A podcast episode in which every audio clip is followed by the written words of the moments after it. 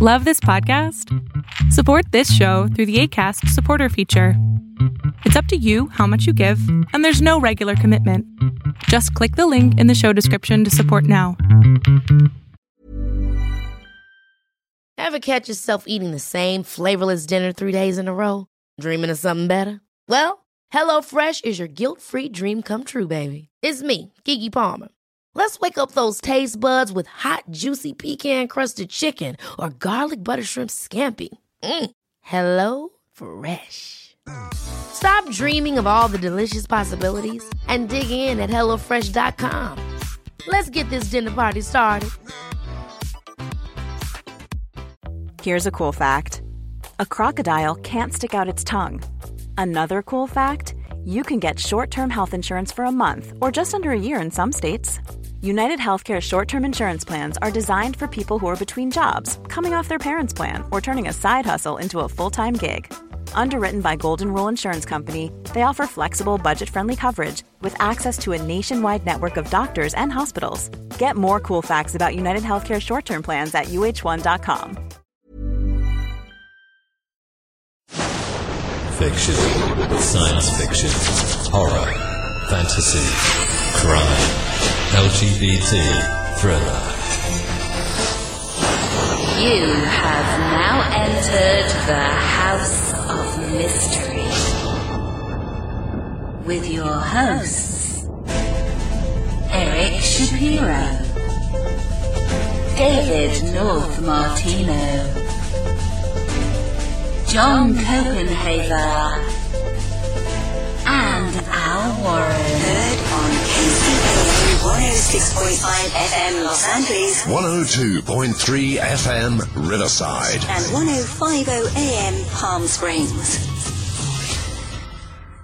Caught that show, Manhunt, Unabomber, and very interesting case. And if you've seen the series... there's a person there that does the linguistics. He's the guy that figured out and matched who the Unabomber was. And we're quite lucky to actually have him with us. Now, I also want to mention that he's been writing books, and it's a Journey to the Center of the Mind book series. And I believe he's got 3 volumes out now. We'll talk to him about that. So who we've got here is James Fitz Fitzgerald. Thank you for sitting in with us. Hey, Alan, and hi, Kevin. It's great to be on board with you guys today. Hey, welcome aboard. Thank you. So that's, you know, of course the series is getting a lot of attention now, but let's talk about your history. Let's talk about you. How did you get into doing forensic linguistics? Or linguists. How did that happen?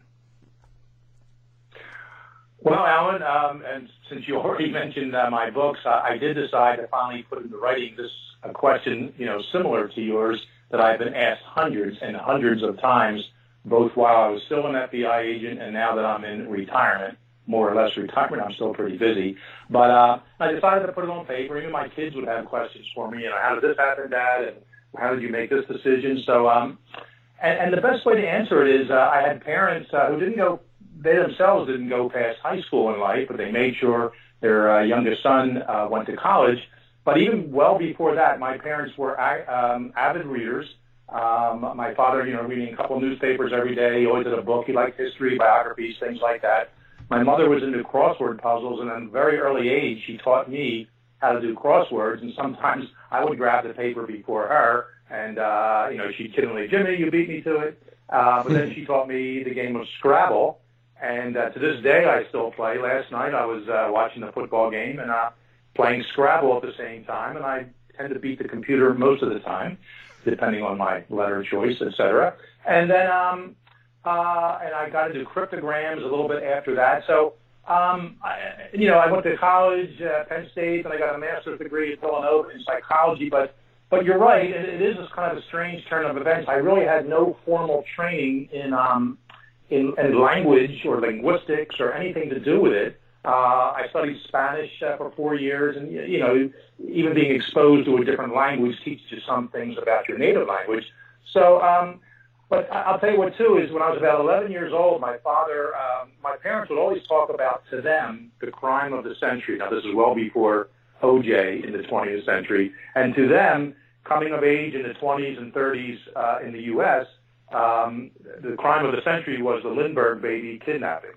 Of course, that happened not too far from where I grew up in Philadelphia, probably about 25 miles as the crow flies, and I think it's Hopewell, New Jersey, not far from Princeton. And to them, you know, Lindbergh being the biggest hero in the world at the time, first to fly solo across the Atlantic, then, like, you know, 5 years later or so, his little baby is kidnapped, and who knows, you know, nobody knows what happened to him. And it's the New Jersey State Police or the head, the FBI didn't even investigate kidnappings back then. But anyway, this is like in the early 60s, a book comes out called Kidnap, not the past tense Kidnapped, by Robert Louis Stevenson. And my dad, yeah, you should read that book. So I went to the Philadelphia Free Library, the local branch, and it was the first, like, adult book I ever checked out. I think I had to get, like, a special permission from my parents or something, because I was usually getting kids' books out before that. And I brought this book home, and, you know, it probably took me the better part of 2 weeks to read it. I'm still going to school and all. And I just found it fascinating how an investigation can start with nothing. There's a handmade ladder up against the house. There's no baby. There's a note. And some reason, you know, doing the crossword puzzles with my mom and Scrabble, I focused on the note and pictures of the note, and there were clues in the note that the author was most likely a native speaker of German language, which is kind of obvious looking back at it. He uses the word gut, G-U-T, for good, which, you know, and that is the German word for good. So I just became fascinated, and at least one part of that investigation focused on language, and I think they had some English professor or someone, he wasn't even a linguist back then, look at the various letters that went in. And for some reason in my life, just language was always important to me. Flashing ahead, you know, I'm a police officer for 11 years. I'm an FBI agent for 7 years in New York. I get promoted to the profiling unit in Quantico. I spend 12 weeks in training there, and the first case I'm assigned is Unabomber as a brand-new profiler. And I had to go back and say, all right, what do I depend on at the task force in San Francisco? My, you know, 15-plus years of being a gumshoe investigator as a police detective, FBI agent in New York, my 12 weeks under my belt now of profiling training, where all of a sudden we have this manifesto thing and these 13 other letters written before that by the Unabomber. I wonder if that language hobby I sort of have, and looking for clues and how to solve puzzles involving language, I wonder if that'll somehow, you know, pay off here. And Alan and Kevin, actually, it did. Yeah. But what a welcome. The Unabomber, here, toss it in your lap.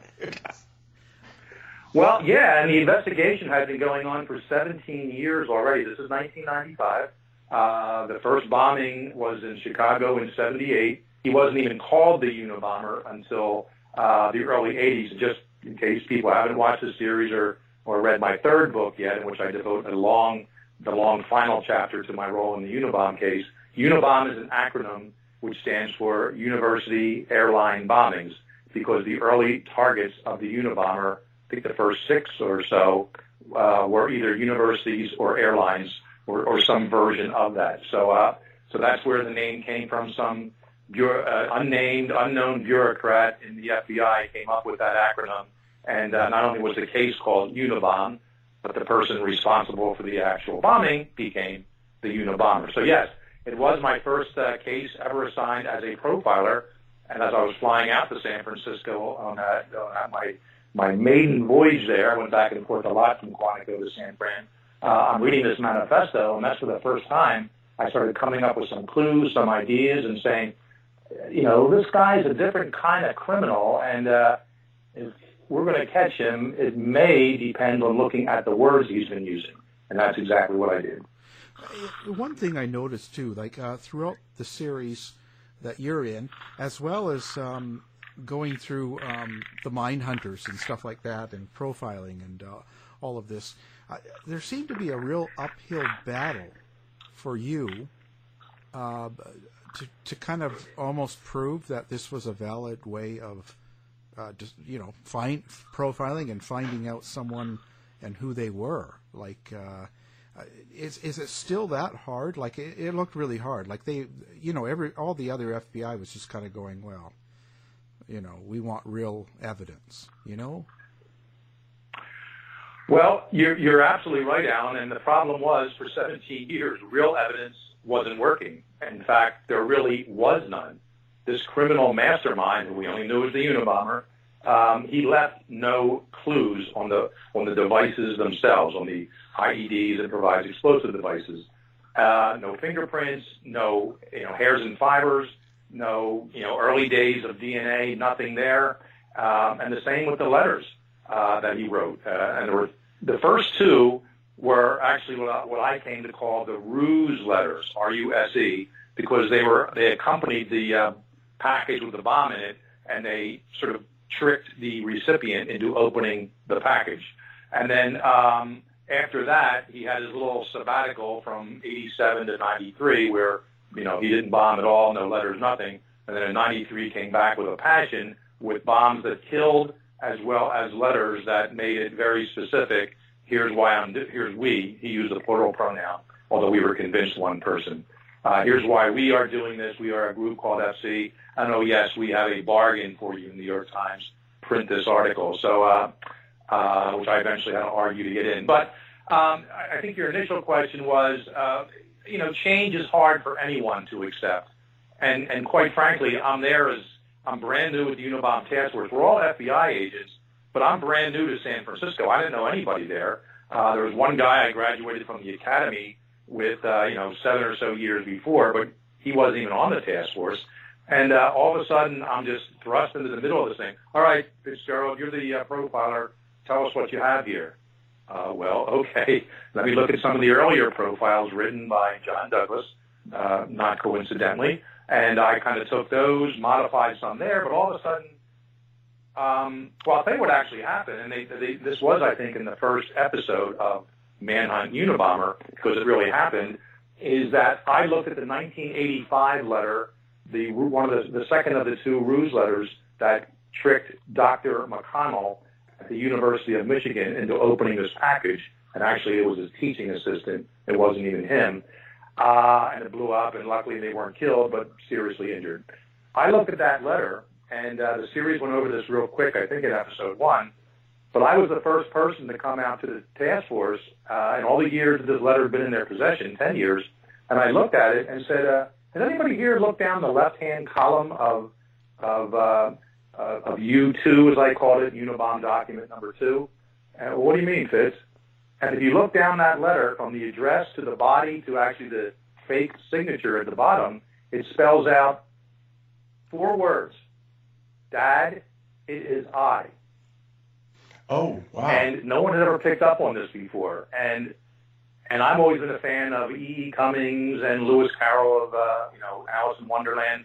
And even when I was a cop, I went through a couple of years, and this is all covered in my second book, of some real political malevolence within my department and some really bad guys harassing me and bullying me. And they would memo me every day on old-fashioned, pieces of paper you would type on a typewriter, and I would memo them back after a while. And the only way I can get even with them, because they were in charge, I couldn't really mess with them directly, I would write little messages in the left-hand column, like eat, S-H-I-T, I'm not sure I can say that on the podcast. Go to hell, drop dead, you suck. And these are all little messages I was sending off to this one lieutenant who was really harassing and bullying me, and it was my little way of having little victories every day. Yes, I called him to eat shit, and he doesn't even know about it. So here, I've always carried that with me. I've never done it since then, but I get to the Unabomber letters, and boy, this guy is so clever, 17 years without being caught. Let me look for some clues in the writing itself. There is Dad, it is I. This is like my second day on the Unabomber task force, it was like July 8th or 9th of 1995, and the boss, the big boss, the special agent in charge, said, this is great, Fitz. No one's seen this in the 10 years we've had it. I'm putting you in charge of all the documents in this case. Okay. Thanks, boss, I think. And that's how it, I know, that'll show me to come up with something innovative. But I'm actually glad they put that trust in me. And I wound up using, it was a strange time in my life, professionally speaking, because I was very comfortable as an investigator. You know, again, detective, special agent in New York City, working all kinds of mob cases, serial killer cases, you know, terrorism-type cases. And I really felt I was pretty darn good at that. But now I'm a 12-week profiler, and this is my first case, and all of a sudden language, kind of a hobby I've had for my entire life, is what now may be the most useful in this case. So you know what? I was not a linguist. I had no formal training in linguistics, but I decided to run with it. And before long, that is what actually helped solve this case. So Fitz, let's back up just a little bit, because you said a lot. And I sympathize with you. You know, law enforcement does seem to shy away from novel approaches. And I'm speaking as a law enforcement officer. Yeah. For example, how many cops does it take to change a light bulb? Usually it's an ethnicity put in that place, which we won't. But the answer is what? Change. So and we know, you know, how behavioralists had such a difficult time in the FBI getting started. But what you were doing was even more novel, you know, forensic linguistics. So for the sake of the listeners, can we kind of explain what that is? I mean, do you look at syntax? You know, do you look at regional or cultural dialects or phrases or euphemisms that are unique to certain areas? Yes, and plenty more. Good question. And let me, despite, you know, I'm telling people the miniseries is about 85% accurate. And when Hollywood writers get their hands on something, even though I sat with the head writer, Andrew Sidrowski, a good guy, great writer, and the director, here's the facts, here's an outline of my book chapter and everything, they still insisted on kind of switching a few things around here a little bit. So the one thing is there was no real Natalie character. She's sort of a composite of a real linguist, a male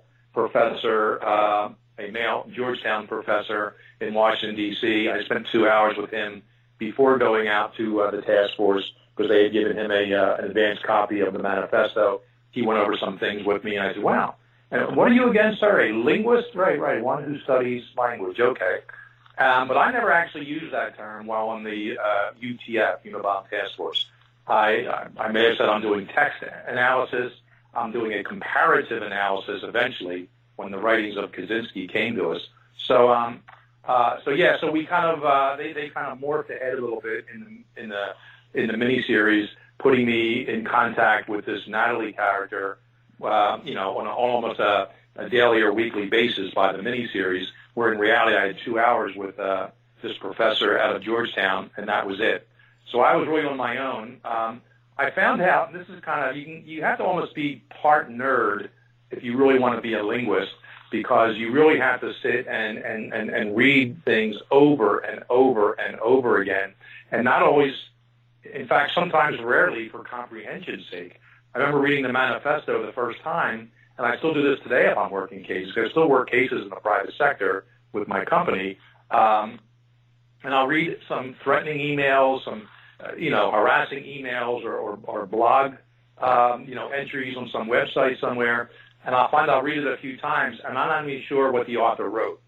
So if I'm reading a book at night, for pleasure, of course I know what the author's writing, where he or she is going, whatever. But I'll read something when I'm actually being paid to do it, and all I'm looking for are some of the things you just brought up about syntactical construction, semantic usages, lexical features, certainly punctuation, other stylistic features, indicators of regionalisms throughout the U.S. or elsewhere. And these are all the things I do when I have an anonymous author and I'm trying to tell the client or the police officer or whomever, and say, all right, I think we have a female, probably middle-aged, native English speaker, perhaps, college-educated, not a present employee of your company, but maybe in the not too distant past. And in more cases than not, the profile tends to be right on the money. The next step is they give you some known writings of that person. And I always ask for other employees, too, so I have sort of a suspect pool. And then I'll go through those emails and look and say, you know what, based on these anonymous, blog entries on this website, this employee number 3 that you gave me, I think she is the author. So essentially, that's what I was doing at Unabomber, not knowing it was forensic linguistics. Of course, I knew forensic means, I think the Latin is, arguing in the courts or something like that. But certainly it's anything to do with investigations, the courts, the legal system, and whatever the next noun is, accounting, dentistry, language or linguistics, you name it, that's where that word comes together. So I quite frankly didn't know. I was sort of, if not inventing something, at least sort of, bringing to bear or codifying up some work that had been done randomly before throughout the country, including by the professor I met, but usually on civil matters. Here was the first time in a criminal case where an actual criminal investigator, that was me, was taking language and trying to apply it to the resolution of a 17-year-old case. And as I said, a lot of things had to happen. A lot of pieces of the puzzle had to be put together, but eventually it is language that brought down the Unabomber and helped us put the handcuffs on Theodore J. Kaczynski. I was going to say now, there's a confusing part, not only in the Netflix show, but other profiles I've talked to. Now, Ted Kaczynski, now, did his brother willingly come forward and say, I think it's him, or not? Because I kind of get both stories. Okay. The answer is yes, David Kaczynski willingly came forth. I never met David Kaczynski in real life, and some of your listeners are probably going to be, what? The miniseries showed you going to his door? That's right. I never did. Sorry. The writers took that and ran with it, and after a few arguments and refusing to answer emails, we finally agreed on, some compromises. But that's okay. Other agents... Fitz was a composite character in the series, and most of what the language part was basically all me, and there was really no Natalie character who was a linguist herself. I was conversing with or consulting with on a daily basis. So, so the bottom line is the story got this pretty well, pretty accurate in terms of for the first time the brand. The internet was pretty new in '95.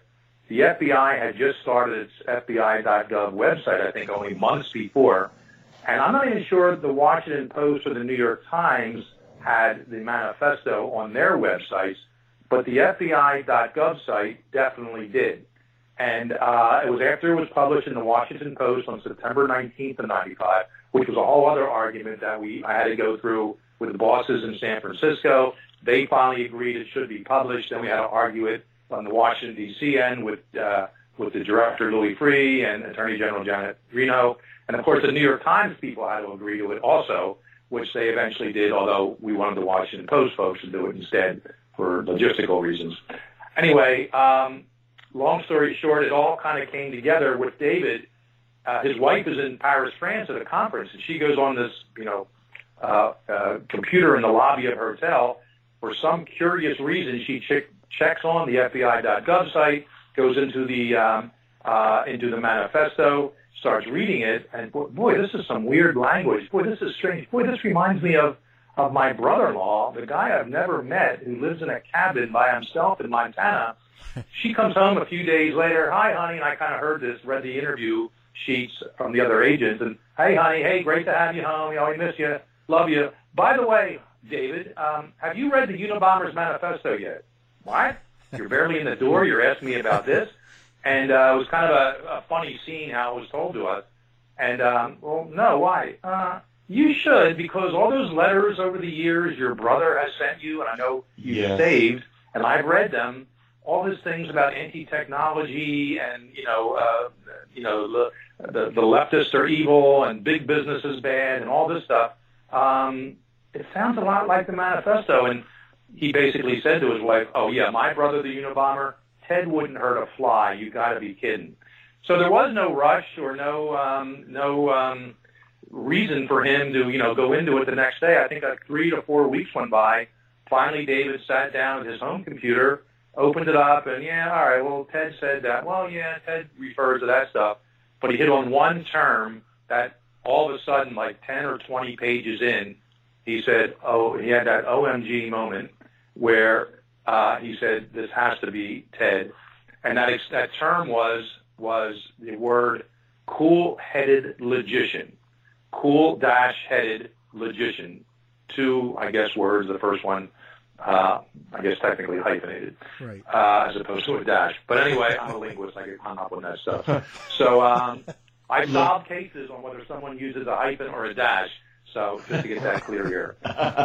No more writing here. I told you it's nerdy sometimes, and don't get me on the counting points of ellipses. That's a whole other part of my my nerdy life. When given a case, actually counted the dots. But back to David. Yes, he did realize it, and at that point he said, I think the Unabomber is my brother, Ted. I haven't seen him in a decade plus. I do have these letters. We don't even talk. He doesn't have a phone, so we don't talk. He went down. When you're ready to pop the question, the last thing you want to do is second-guess the ring. At BlueNile.com, you can design a one-of-a-kind ring with the ease and convenience of shopping online. Choose your diamond and setting. When you find the one, you'll get it delivered right to your door. Go to BlueNile.com and use promo code LISTEN to get $50 off your purchase of $500 or more. That's code LISTEN at BlueNile.com for $50 off your purchase. BlueNile.com, code LISTEN. Ever catch yourself eating the same flavorless dinner 3 days in a row? Dreaming of something better? Well, HelloFresh is your guilt-free dream come true, baby. It's me, Keke Palmer. Let's wake up those taste buds with hot, juicy pecan-crusted chicken or garlic butter shrimp scampi. Hello Fresh. Stop dreaming of all the delicious possibilities and dig in at HelloFresh.com. Let's get this dinner party started. If you thought the only way to get a more defined jawline with natural-looking results was through surgery, think again. Juvederm Volux XC is a non-surgical injectable gel filler that improves moderate to severe loss of jawline definition and can help you achieve natural-looking results with little downtime. Even better, this improved definition lasts up to 1 year with optimal treatment. No maintenance required. Improve jawline definition for a smooth, sculpted look with Juvederm Volux XC. For important safety information and to find a licensed specialist, visit Juvederm.com. That's Juvederm.com. Not for people with severe allergic reactions, allergies to lidocaine, or the proteins used in Juvederm. Common side effects include injection site redness, swelling, pain, tenderness, firmness, lumps, bumps, bruising, discoloration, or itching. There's a risk of unintentional injection into a blood vessel, which can cause vision abnormalities, blindness, stroke, temporary scabs, or scarring. Talk to a licensed specialist to find out if it's right for you. Hey, it's Ryan Reynolds, and I'm here with Keith, co-star of my upcoming film, If, only in theaters May 17th. Do you want to tell people the big news? All right, I'll do it. Sign up now and you'll get unlimited for $15 a month and 6 months of Paramount Plus Essential Plan on us. MintMobile.com/switch. Upfront payment of $45 equivalent to $15 per month. Unlimited over 40 gigabytes per month. Face lower speeds. Videos at 480p. Active Mint customers by 531.24 get 6 months of Paramount Plus Essential Plan. Auto renews after 6 months. Offer ends May 31st, 2024. Separate Paramount Plus registration required. Terms and conditions apply if rated PG. Stairs into some box in the basement where he kept all day's writings. I'm sorry, where Dave kept all of Ted's writings, and he pulled out this 23-page document from the early 70s, and he read it, and he said, this looks kind of similar. He wound up getting an attorney. The attorney talked to some people. Long story short, in February, remember now, the manifesto came out in September. Linda Patrick, David's wife, tells her husband about it, mid to late September. He finally looks at it mid-October. It wasn't until mid-February, maybe 20th or somewhere around there, that a lawyer calls an FBI agent in Washington, D.C., because that's where his law firm was, and said, hey, we have a guy who thinks his brother may be the Unabomber, and they pass along this 23-page document. It goes to the UTF. I'm now back, and the miniseries was right about this. they didn't really throw me out of the UTF after, the thing was published and the surveillance, and we did all those things. We knew it may take a few more weeks or months for someone to read the manifesto and possibly identify the author. But by mid-December of 95, I had basically finished my task. And quite frankly, my bosses back in Quantico at the actual profiling, they wanted their new colleague back because they had cases, on my desk that were building up. So I finally go back in mid-December, say goodbye to everybody in San Francisco. And in mid-February of 96, they faxed me, the boss faxes me this 23-page document, which they had done before over some other suspects. And I would look at it, compare it to my well-worn and marked-up copy of the manifesto, say, no, not that guy, no, not this guy. This 23-page document comes in. I said, oh, all right, you're faxing this to me. Who's it from? What's the background? Jim, on this one, we're not going to tell you anything about it. Just look at it. Let us know what you think. So just like in the miniseries, I have to put this in here too. If you saw that scene, I'm in the movies with my in a movie theater with my two older sons. That's right. And I get paged about this document, and I'm like, boys, I'll be right back. I'm going to check something out. And then 4 hours later, my wife walks in. I don't know how she got into the FBI office with no escort, but she did. And there's Fitz on the floor with 50 pages of paper spread out, and you left your kids in the movie theater. And that's kind of when they split up. For the record, everybody, Alan and Kevin and all your listeners, I never left my kids in a movie theater. So it didn't happen that way, but of course it is more dramatic to show it that way and create some of the fiction that had been occurring at that point in my personal life, unfortunately, with no other women involved, just me being laser focused on this case. So I look at this document, 23 pages, pull out my manifesto copy, look at it, and I realize this is like an outline. The 23-page document is like a cliff notes of the manifesto. And I called the people out in San Francisco, and I made it very simple to them. I said, this is one of two things, and it's not both. First, it's an elaborate plagiarism. Someone took the manifesto that was published in the Washington Post, got some old paper, got an old typewriter, sat down and summarized it over 23 pages, or you've got your man. They said, Fitz, we know it's not a plagiarism. It's 25 years old. You're coming back to San Francisco. That's when the next stage of the investigation started. That's when they identified a guy named Theodore J. Kaczynski, a former, mathematics professor at Berkeley, PhD mathematician, living in a cabin by himself in Montana, and he became the prime suspect. And that's when they said, Fitz, you're in charge of looking at Kaczynski's documents, comparing them to the Unabomber documents. Good luck. So in the that's show, how it all started. Yeah, well, in the show too, you also it shows you talking to Ted. Did you actually talk to him like that and visit his little home when it was in the FBI with him? No, that is fiction. Okay, and I argued against that, but I lost. And my only interaction, I spent a few pages in my third book writing on this, was in the courtroom on the day he was sentenced. I was in Sacramento in a federal courtroom, and we had a very interesting interaction for about a minute plus in the courtroom that day. But no, what the writers did, I was supposed to interview Ted Kaczynski 10 years after his arrest and conviction in the Supermax in Florence, and it never actually came about. And I tell that story in my book too. But I did have a bunch of questions that I wrote down and saved all these years. So the writer took those questions and posed a lot of those that Fitz was asking Ted in those one-on-one sort of situations there. They also borrowed from. Ted was really resistant to his own defense counsel. He didn't want to work with them at all. He didn't trust them. He eventually realized he had no choice, and we were aware of some of the issues he was causing them. So a lot of those scenes between Ted and Fitz, it's a combination of what I would have asked him 10 years later, again, that interview fell through, or what his attorneys were going through with him at the time. And the last part is, from a Hollywood perspective, they had two A-lister actors, if not A plus, certainly A minus in Sam Worthington, who portrayed me, and Paul Bettany, who portrayed Ted Kaczynski. And they just felt they had to give them screen time together.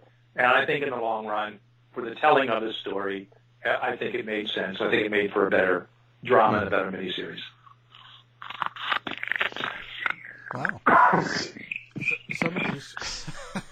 So I gotta ask this because it's rolling through my head. And after all of this was over, have you looked at any other cases that where writings take center stage? For example, the Zodiac. Once his puzzle or his riddle was solved, the crypto that he used. Have you ever looked at any of that? That's a good question, Kevin. But it's that's really code breaking and cryptanalysis. And I know I said I do some of the puzzles and all, but that's really a whole different aspect of looking at language. In fact, he didn't even use letters; he used characters. And I did. So I never worked that case officially. It was never presented to me. I certainly saw the movie. I thought it was a good movie. And I certainly read about the case, and I don't think all of his, secret messages have been deciphered to this point in time. I think there's some where he says he wrote in English, "My name is," and he uses a character, his character representations. I don't think that's ever been accurately deciphered. So no, that's a bit different than what I do, but I think you started this your query here with, yes, I worked many other cases in which language played a major role. Probably the next big one was the JonBenet Ramsey case and the 3-page letter that was left at the crime scene. Of course, it never was a kidnapping. It was a murder in the house.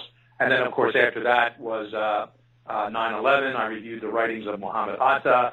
And I was one of the first people, and I put this on paper, to say I think he actually fooled his fellow hijackers into thinking they were going to hijack the planes and land them somewhere. I don't think they necessarily knew they were on a death mission. Maybe the pilots did, but not the other people that were working for them. And after that, of course, the anthrax case, I put a lot of time and effort into that with the writings. Wasn't a whole lot to go on there. And but most prominently, which I think I really helped solve a case or at least bring it tighter together, was the D.C. sniper case, in which numerous letters were left behind at the crime scenes.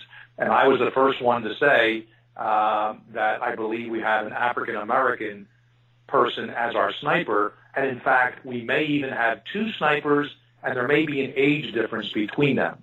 And that's all just based on the language. I am not based on the tarot card, which was the first writing left behind the scene of the school shooting, where the young boy was shot but fortunately lived, and then other letters that came out of hanging on a tree in I guess it was Ashland, Virginia, and then the last letter which was found up in Montgomery County, and there were some phone calls in between that they made. So I was the first one to say that, and of course in every case, and I'm the first one that don't make forensic linguistics, the only thing you're working on here. And, of course, there were other aspects of the D.C. sniper case where they were taking it, and they finally pieced together some things from Montgomery, Alabama, and there was an African-American male seen running from that, and then, John Muhammad and Lee Boyd Malvo was identified, and we put it all together from there. So I definitely work cases. They're the big ones that a lot of us have heard and read about over the years, but a lot of smaller a homicide case is never small, but a lot of less notorious, if you will, homicide cases around the U.S. in which there were writings involved, and in which my analysis, my report writing, if not my testimony, actually helped put someone in jail for life. So, yeah, basically, and any FBI agent knows this, if you somehow come up with a novel, distinctive, maybe even a unique way of solving the case, some method, some mode, some scientific way or artful way, if you will, and you're successful with it, you get an arrest, a conviction, upheld on appeals. Whether you like it or not, you become the expert in that field. So after Unabomber and these other cases came along, I realized I'm getting these cases now assigned to me. Detectives are calling me up. Hey, an agent has a cousin in another division that told me you're like an expert with like looking at letters and documents. I said, well, I guess that's me. Yeah. So bottom line, I realized I was good at this in a very natural and sort of, inherent way. But I realized if I wanted to be taken serious in the area of text analysis or even progress it to forensic linguistics, I got to go back to school. So in my late 40s, the FBI gave me sort of a scholarship. They don't really word it that way, but they agreed to, pick up my tuition on a semester-by-semester basis. And I found that Georgetown University had a very well-renowned, worldwide renowned linguistics department. And I signed up, and I took one course per semester. It took me 5 years, but I eventually got my second master's degree in linguistics from Georgetown University. Thank you, FBI. I do appreciate that. And then it wasn't until that point in time, until I held that degree in hand, that I officially considered myself a forensic linguist. And certainly from that day on, I have been. And I've had great success in the field. Some cases you never hear about. Some now work with the private sector. Nothing ever goes public. But I help them isolate a certain employee and take it from there. But it's all based on pretty much the same methodology I employed in the Unabomber cases, looking at stylistic features of individual writers. And you probably heard the term a number of times in the miniseries, idiolect. Right. And that is an actual linguistic term. I didn't invent it. Linguists before me did. And it is a personal dialect. It is how someone speaks or writes, which carries sort of their life story behind them if you have enough writing to go on. And if you guys are from the Pacific Northwest or some other part of the Western U.S., you're going to have certain features in your speech and writing that may differ from someone from Boston or from the South, from Texas, anything like that. I was born and raised in Philadelphia, and yes, my fellow citizens of this area still pronounce H2O as water. These are people with PhDs. They're medical doctors. They're not dumb people. But we say water. I've sort of corrected over the years, since I talk all around the world now and give, presentations and speeches. So I do try to focus on water. But that was a moment at Unabomber in the early days there when a few folks kind of laughed, oh, what are you from New York? You say water. I said, no, I'm from Philadelphia. But actually, you're right there. And boy, if they can pick up me being from at least that part of the country, there may be something to this whole thing with this Unabomber case. And let's look at some of the distinctive writing in the manifesto, including, guys, we haven't talked about this yet, but it really was in paragraph 185, well, you can't eat your cake and have it too. Right. And some other people did pick up on that before me, but I was the first one to focus on it and say, wow, this is like the only mistake this guy has made. But ironically, if you watch the series, it really wasn't a mistake because that's how it was first written, in the 16th century, early modern English, whatever it was. And then, of course, when I was looking at the writings of Ted Kaczynski, and we really didn't have that smoking linguistic gun that we wanted yet, so I was working with a prosecutor now, and he said, yeah, this stuff is good, Fitz, you're coming up with, but it's not enough to make an arrest warrant or even a search warrant. When I showed him the letter that Ted Kaczynski wrote and signed his name, a letter to the editor of the Saturday Evening Post from the early 70s, there it is. He ended, anti-technology, anti-big business, blah, blah, blah. But you can't eat your cake and have it too. There it is again. I ran downstairs, showed it. Well, actually, I called a meeting of my bosses and this prosecutor, and I walked into the room, and the prosecutor said, Fitz, we finally have made our case. Put that in writing, and let's get the search warrant. And it all came together after that. Yeah, that's pretty amazing. Now, just quickly before we go, the Jean-Benet letter. What was your kind of little thought on that? Was it the mother or who wrote it? I figured once I opened that door, guys. Yeah. Unfortunately, if anyone's watched the CBS special from September of 2016, and I think you can still get it online. We put a lot of information out there over 2 nights, but. The Ramsey family didn't like what they saw and what they heard, and they sued CBS as well as the 7 experts who were portrayed on the air, me being one of them, and I am unfortunately restricted from talking about that case. Sorry, guys, but the one thing, at least for now, so far, that I can't talk about. Wah, wah, wah.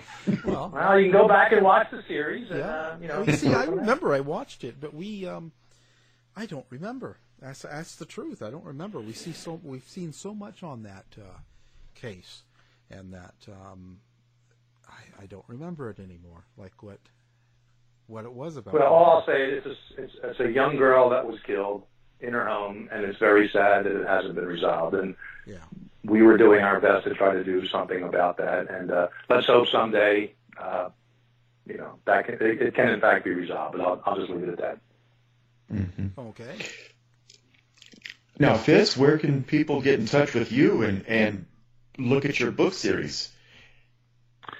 Yeah, they can go to my website, JamesRFitzgerald.com. Pretty simple, just my name with middle initial there. And there's all kinds of information. I have bonus chapters there from all three books at no charge or anything. Just read them.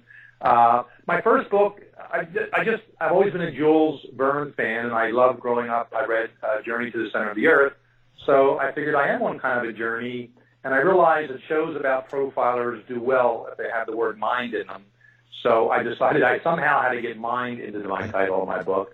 So I figured A Journey to the Center of the Mind. And I kept it for all three books. There will be a fourth one, but for now there's three been published. And the first one is growing up in Philly in the 60s and 70s and, going to Catholic grade school and off to Penn State and some things I did right, some things I did wrong, and how I chose my eventual career. And we look back, guys, anyone who's listening, when you really think about it, some 18 or 19-year-old punk made a decision that affected you the rest of your life. And, of course, I'm talking about the younger you. And punk is probably a giveaway to my age. You don't hear that word too much anymore. But, which is what linguists do. We try to age the writer through lexical choices, of course. So it's a fun book about growing up, and my very first investigation at 6 years of age, and actually it was about a missing red 20-inch roll-fast bike that was stolen from me, not just missing.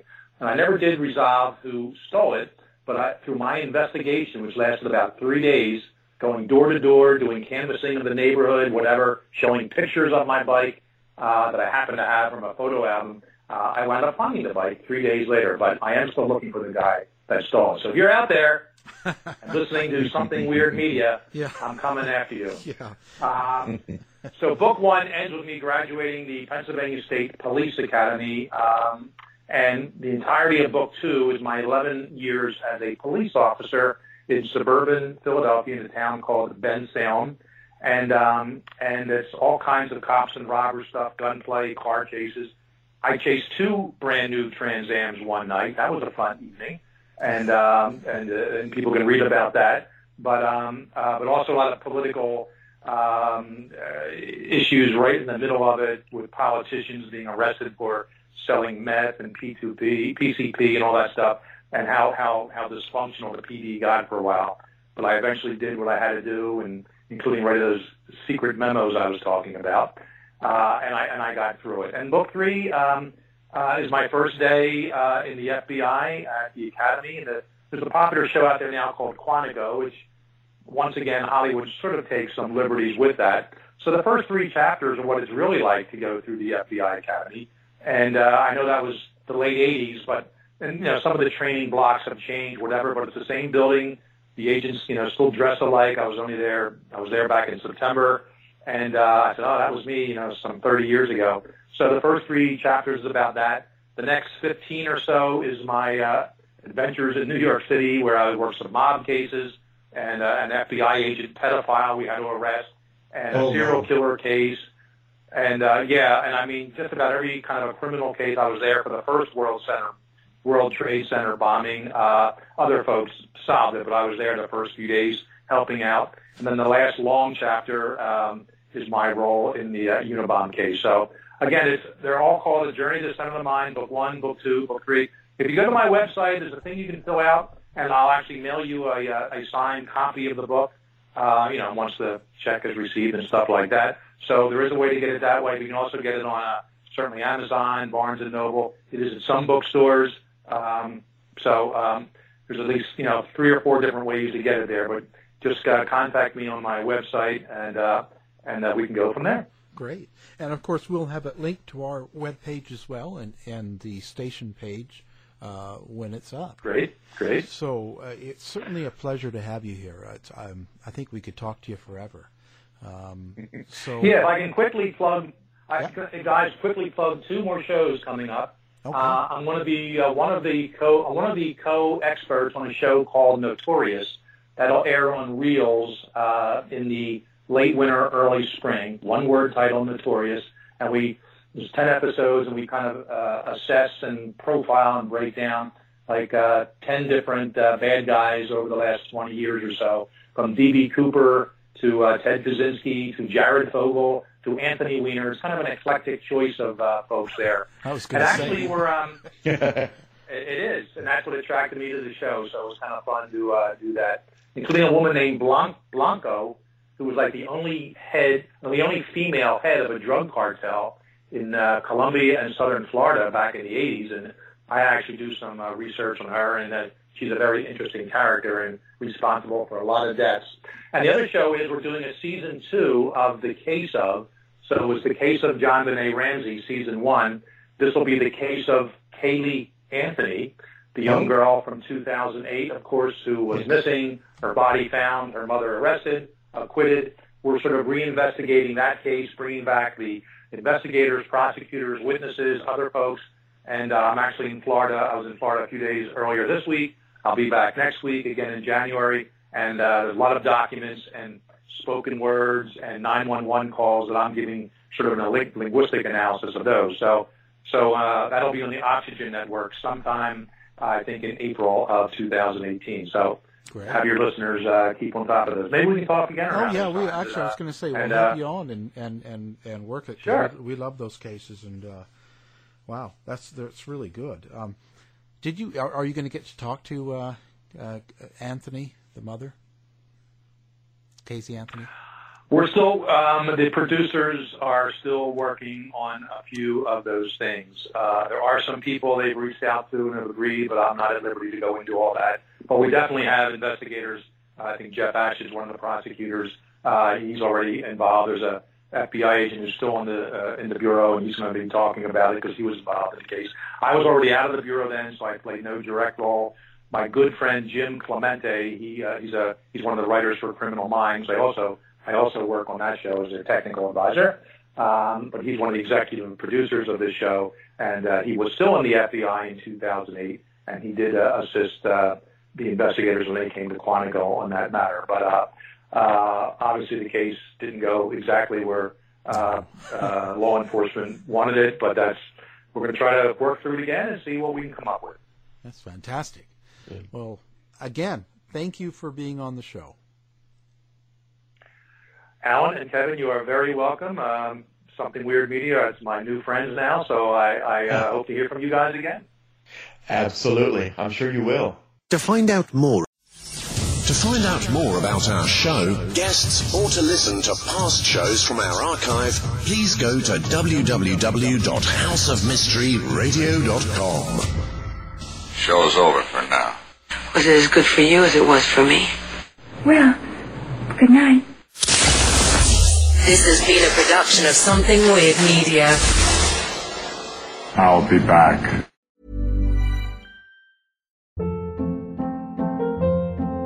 Hold up. What was that? Boring. No flavor. That was as bad as those leftovers you ate all week. Keke Palmer here. And it's time to say hello to something fresh and guilt-free. HelloFresh. Jazz up dinner with pecan-crusted chicken, or garlic butter shrimp scampi. Now that's music to my mouth. Hello? Fresh. Let's get this dinner party started. Discover all the delicious possibilities at HelloFresh.com. Hey, it's Paige DeSorbo from Giggly Squad. High quality fashion without the price tag. Say hello to Quince. I'm snagging high-end essentials like cozy cashmere sweaters, sleek leather jackets, fine jewelry, and so much more. With Quince being 50 to 80% less than similar brands. And they partner with factories that prioritize safe, ethical, and responsible manufacturing. I love that. Luxury quality within reach. Go to quince.com/style to get free shipping and 365-day returns on your next order. Quince.com/style. You've been listening to the House of Mystery radio show. To find out more about our guests, hosts, or shows, go to www.houseofmystery.com. Show's over for now. Was it as good for you as it was for me? Well, good night. This has been a production of Something Weird Media. I'll be back.